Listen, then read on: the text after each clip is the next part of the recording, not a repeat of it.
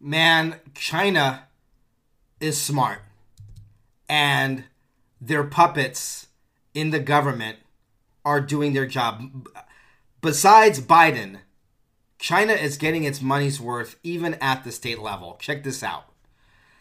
News came out today that GM, General Motors, is buying out about 5,000 salaried employees. As I reported before, they gave employees stateside and some internationally an opportunity to buy out their employment because GM's trying to save $2 billion and think they can do this by reducing their workforce. So they offered people buyouts, early buyouts. And they gave them a, uh, I think it, I think it was until a- April 1st or what have you to make the decision. Well, it looks like 5,000 salaried employees in the U.S. are taking up the automaker on this buyout option as the as GM looks to cut billions, two billions in costs toward because they're moving toward electric cars. Now, what does this have to do with the Chinese? Bear with me. This episode is brought to you by Shopify.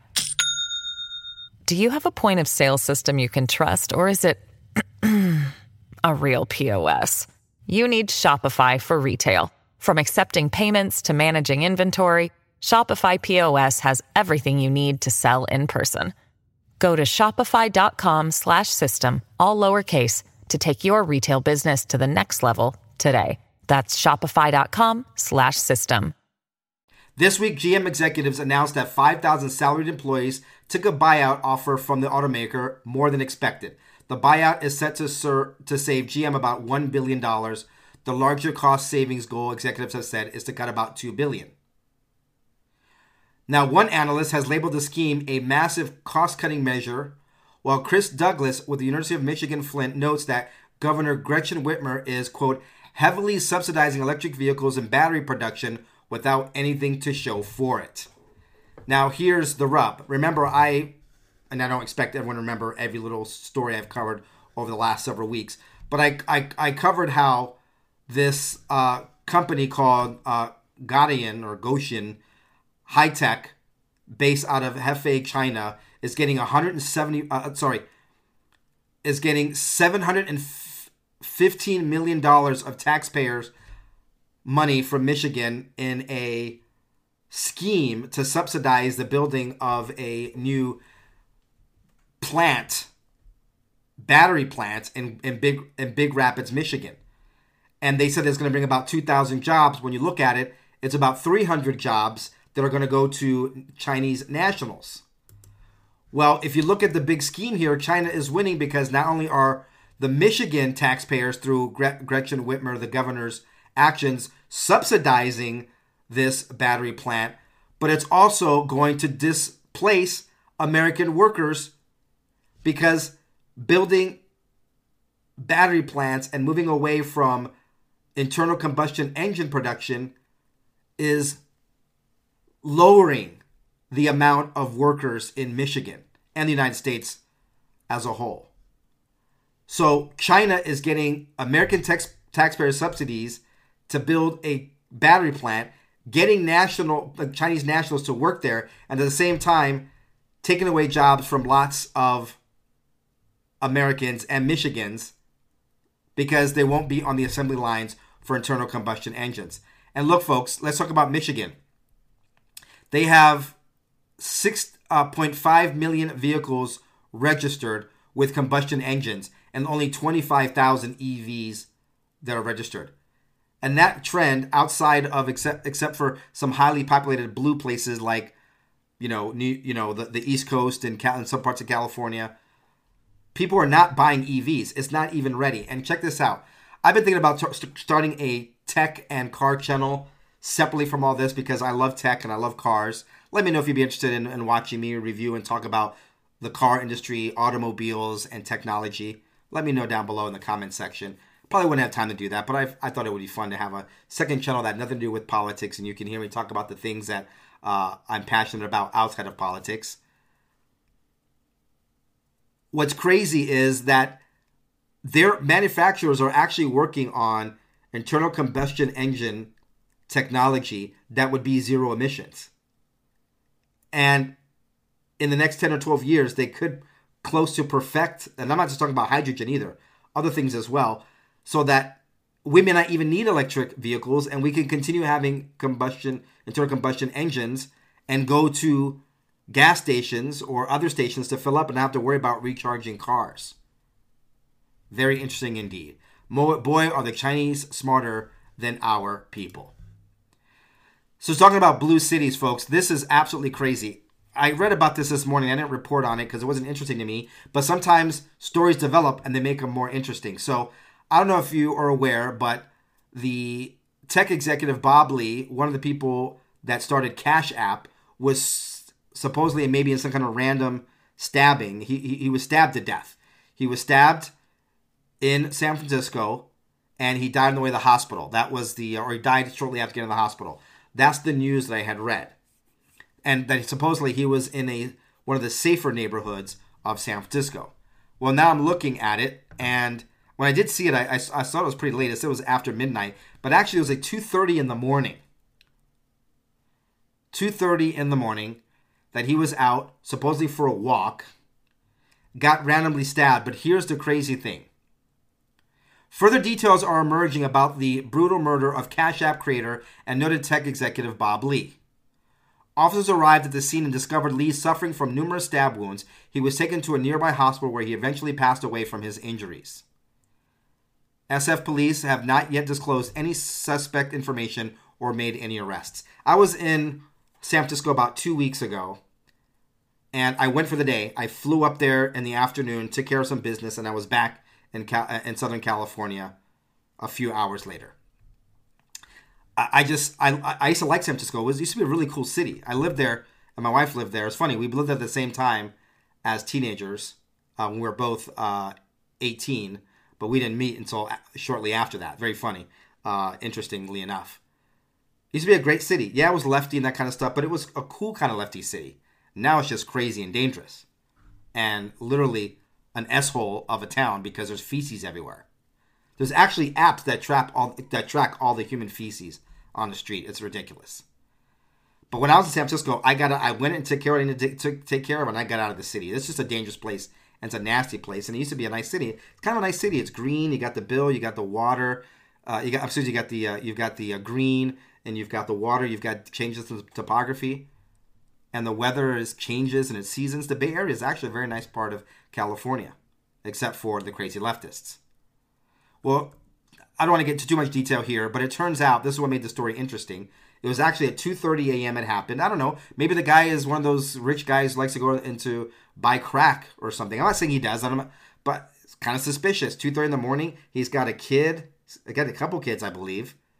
But here's the crazy thing: surveillance footage reviewed by the Standard shows Lee, who had already been stabbed, walking up Main Street away from the Bay Bridge at 2:30 a.m. He crosses an intersection. People see him and they i mean there was pedestrians and car people that saw him stabbed and they wouldn't stop to help him one guy saw he, went to them and goes look i've been stabbed help me and they drove away didn't even call the police he had to call an ambulance himself so not only is san francisco a diseased city literally but also it's a city where people don't even have basic human decency this episode is brought to you by shopify do you have a point of sale system you can trust, or is it a real POS? You need Shopify for retail. From accepting payments to managing inventory, Shopify POS has everything you need to sell in person. Go to shopify.com/system all lowercase to take your retail business to the next level today. That's shopify.com slash system. I don't know. I was taught about the Good Samaritan as a very small child. San Franciscans might be well served to hear that parable from Jesus. By the way, happy Easter, everyone. I've been saying happy Easter as I'm out and about. And I'm just about done with this uh, stuffiness, but now it's not stopping me as much. I appreciate your patience as I get through the news with this uh, with this congested head. Several people saw him, but this is what caught my attention. Lee crosses the intersection, walks up to a parked white Camry with its hazards lights flashing. Lee then lifts his shirt as if to show the driver his wounds and asks for help and falls to the ground after the car drives away, the footage shows. He gets up and walks back toward the Bay Bridge before falling to the ground again outside an apartment building called the Portside. The video from a surveillance camera in the area then shows Lee's walking up to an empty street as he clutches his side and leaves a trail of blood behind him. He reportedly screams into his phone, "Help! Someone stabbed me!" Lee called 911 at 2:34, and the police arrived six months later, finding him unconscious. He was transported to a local hospital and died shortly after, leaving his children without a father. Children plural, so I guess he has a couple kids at least. People saw this and did, didn't even help him.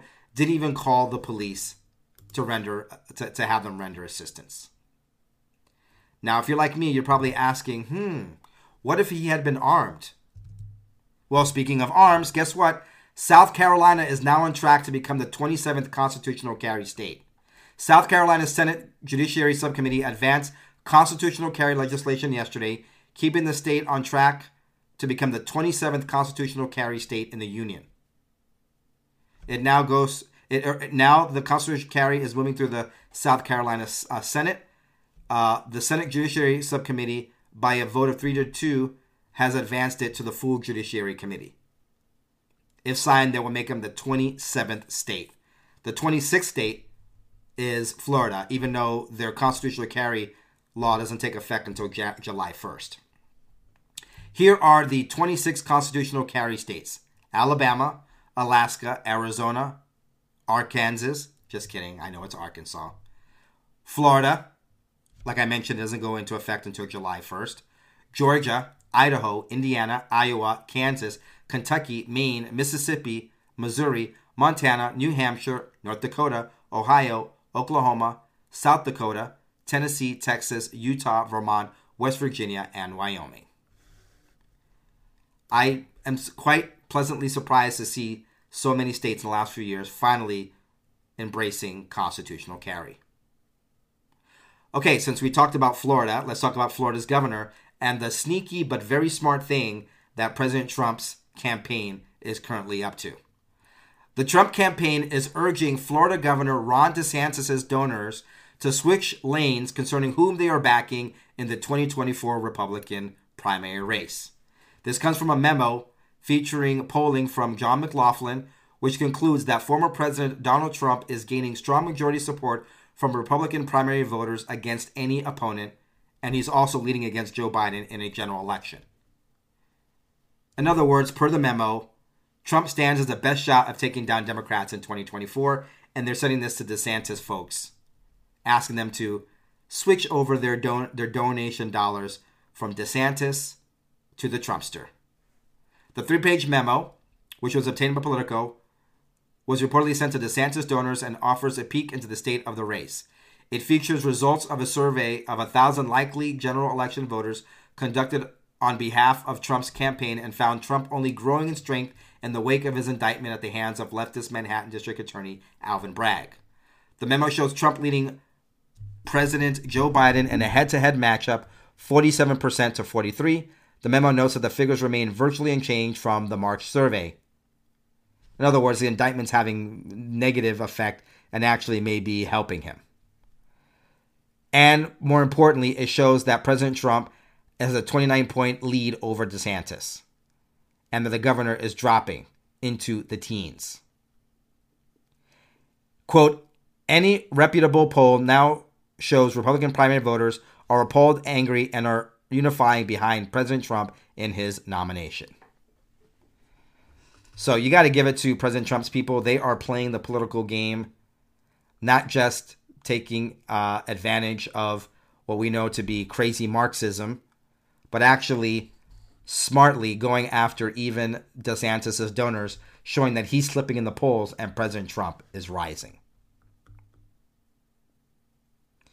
By the way, once again, I need to point this out because this is huge. The average contribution for President Trump is $34. That means it's regular, everyday people and their hard earned money who are supporting President Trump, not the big establishment money.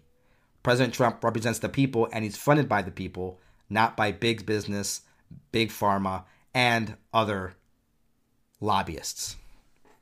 I surely hope President Trump does not, this time around, put big pharma people in positions they should not be in. Got some good news here, folks. Uh, the pendulum swings. People forget this, especially on the left, that what comes around goes around. The Trump indictment has encouraged local attorneys to find ways to use their prosecutorial power to investigate the Biden family business for wrongdoing. House Oversight Chairman James Comer said this yesterday. I had two calls yesterday, one from a county attorney in Kentucky and one from a county attorney in Tennessee. They were Republican, obviously. Both states are heavily Republican. They want to know if there was any way they can go after the Bidens now. Comer explained that the far left Manhattan District Attorney Alvin Bragg Bragg's charges against former President Donald Trump, which many legal experts consider weak, have opened a can of worms and set a precedent on how political opponents are treated. They've set precedents now that we can't go back on, Comer said. He also noted Republicans can expect more Democrat officials incentivized by political gain to target Republicans in the future. And now you're going to start having ambitious political people like Alvin Bragg try to make a name for themselves and go after big pie in the sky federal cases. It's just not a good path that we need to go forward in our judiciary. But here's the rub the Kentucky congressman is investigating Joe Biden and the Biden family for nine violations, and that is why they're they've been contacting James Comer to say, hey, we too want to go after the Bidens. If it's good for the goose, it's good for the gander. Wow. What a strange world of politics we live in right now. And guess what, folks? We've got a Hunter Biden connection story here. The United States government is seeking to garnish funds from Devon Archer's account. Now, remember, Devon Archer is Hunter Biden's best friend in business. He has failed to pay $44 million after being convicted of fraud in 2022. I reported on the story before. The exact number that he has failed to pay is $43,954,000. $416.70 odd cents. But I think you're okay if I round up $6,000 to 44 million. Archer, who is a Biden's family business associate, remains in legal trouble for failing to pay, pay those $44 million judgment to the victims he deceived. Among them were Native Americans. I thought the left cared about Native Americans. How come they're not going after Devon Archer harder? In February 2022, the convicted fraudster was sentenced to a year and a day in prison for defrauding an, a, a, Native American tribal entity. Prior to his arrest, Archer served in 2014 with Hunter Biden on the board of Burisma, a Ukraine based energy company. According to.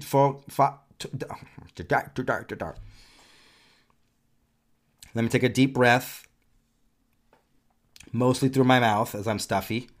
According to court documents filed yesterday, the United States is applying to the Southern District of New York to grant a writ of garnishment.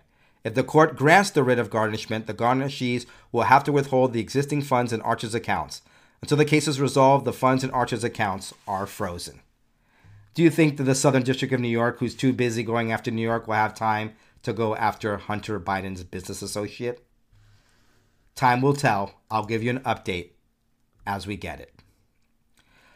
All right, folks, let me remind you that there are nine Supreme Court justices. There's just, uh, Chief Justice John Roberts, which is supposedly a conservative judge, but he's voted very often with the left to the point where I just consider him to be one of the leftist judges. Next in seniority, I believe, is Clarence Thomas, the Associate Justice, who is the OG Black conservative patriot.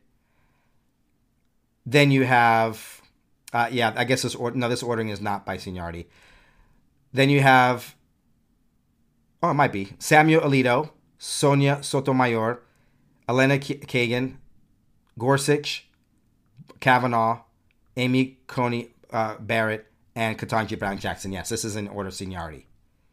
Now, if you'll recall, we fought, I say we, but we with passion, fought hard for the Gorsuch went through with little fanfare. Kavanaugh, they went after him viciously. They went after a little bit after Amy Coney Barrett. So we have Gorsuch, Kavanaugh, and Barrett, and they were Trump appointees to the Supreme Court. And we had to fight for Kavanaugh, we had to fight a little bit for Amy Coney Barrett. But guess what? They've let us down. U.S. Supreme Court rules that transfer student, biological males, in West Virginia can compete against female athletes. And guess who sided with Justice Roberts and the lefties? That's right, the three Trump appointees. The U.S. Supreme Court today ruled that transfer students, biological males, can compete against female sports teams. The High Court rejected an emergency request, emergency request from West Virginia to lift an appeals court's injunction. The transfer athlete will be able to compete against females until the appeals court makes a decision. The case still can could still end up at the Supreme Court. So they, they the injunction until it was settled has been lifted by the Supreme Court. It's it's got to go back and it, it might find its way back to them. The U.S. Supreme Court, this is NBC, on Thursday rejected an attempt by West Virginia to prevent a transfer student from participating in girls' sports. As a result, a law enacted in 2021 called the Save Women's Sports Act cannot be enforced against a 12 year old transfer girl, Becky Pepper Jackson, while litigation continues. Two of the court's conservative justices, Samuel Alito and Clarence Thomas, noted they would have granted the application. Alito, in a brief opinion, faulted a lower court for failing to explain its reasoning. This is a procedural setback, but we remain confident that when this case is ultimately determined on the merits, we will prevail, West Virginia Attorney General Patrick Morrisey, a Republican, said in a statement. So only Alito and Clarence Thomas, the real conservatives on the Supreme Court, were willing to fight for this. Everyone else, including the three Trump appointees, folded in with their comrades on the left in the Supreme Court. All right, I've got another update for you. I reported this morning that Jim Jordan is on fire. He checkmated um, the whole Alvin Bragg thing by his subpoena of ex prosecutor and Hillary Clinton lawyer Mark Pomerantz. Well, Alvin Bragg has defiantly call, uh, kind of calling a showdown, if you will, with Congress. And he probably should be held in contempt of Congress for it. House Judiciary Chairman Jim Jordan subpoenaed former Manhattan DA prosecutor and Hillary Clinton lawyer Mark Pomerantz for deposition. This is what I reported this morning, just in case you missed it. Mark Pomerantz is a, fem- a, a former senior prosecutor of the Manhattan DA team investigating Trump, and he resigned in protest after District Attorney Alvin Bragg ended the investigation originally. He went on to write a book on the topic, and he had a 60 minute special in which he said all kinds of things. He, he's been deposed and subpoenaed by he's been subpoenaed by Jim Jordan for a deposition. And in that letter, Jim Jordan pretty much pointed out, hey, I'm gonna checkmate you on this. You can't say no to us because you wrote a book about this and you've been on 60 Minutes. So don't say no. Come for your deposition. Well, this is what Alvin Bragg just got out uh, late this morning. The House GOP continues to attempt to undermine an active investigation and ongoing New York criminal case with an unprecedented campaign of harassment and intimidation. Repeated efforts to weaken state and local law enforcement actions are an abuse of power and will not, will not deter us from our duty to uphold the law. These elected officials would better serve their constituents and the country and, and fulfill their oath of office by doing their jobs in Congress and not intruding on the sovereignty in the state of New York by interfering in an ongoing criminal matter in a state court, says Alvin Bragg, who is interfering in an upcoming election by his partisan actions. And once again, it's been established, but because because he used federal dollars to do this, Congress does indeed have an oversight on this. But once again, these people have no consequences for their evil actions, so they continue to do what they've been doing.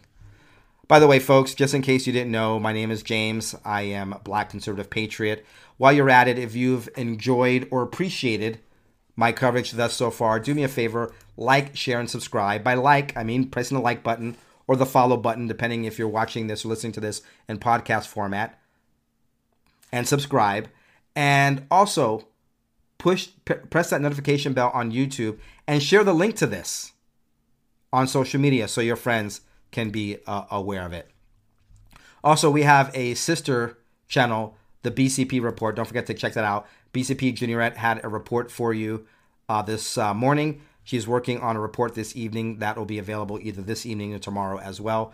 Juniorette is my eldest daughter, college age. She just reports the news, does not give any commentary. Make sure you support her on her sister channel, the BCP Report. And of course, we have our other show that you can catch over at therealbcp.com or you can catch at bcppodcast.com or bcpextras.com. That is called BCP Unfiltered. I already did the episode for today. I'll be putting that up probably after I put up this episode. Uh, you're going to want to uh, catch that show, BCP Unfiltered. Okay, that's how we pay the bills, folks. That's how we pay the bills. We don't take on sponsorships. We let you know about our other show and where you can support us monetarily if you so choose. Okay, folks, this is almost laughable if it weren't funny because 13 people died. So, the Biden National Security Council released a report today, and it essentially blames President Trump for the catastrophic withdrawal from Afghanistan. You can't make this up. Now, I'm sure the 13 dead Americans may not want to blame Trump for that, knowing who really is responsible.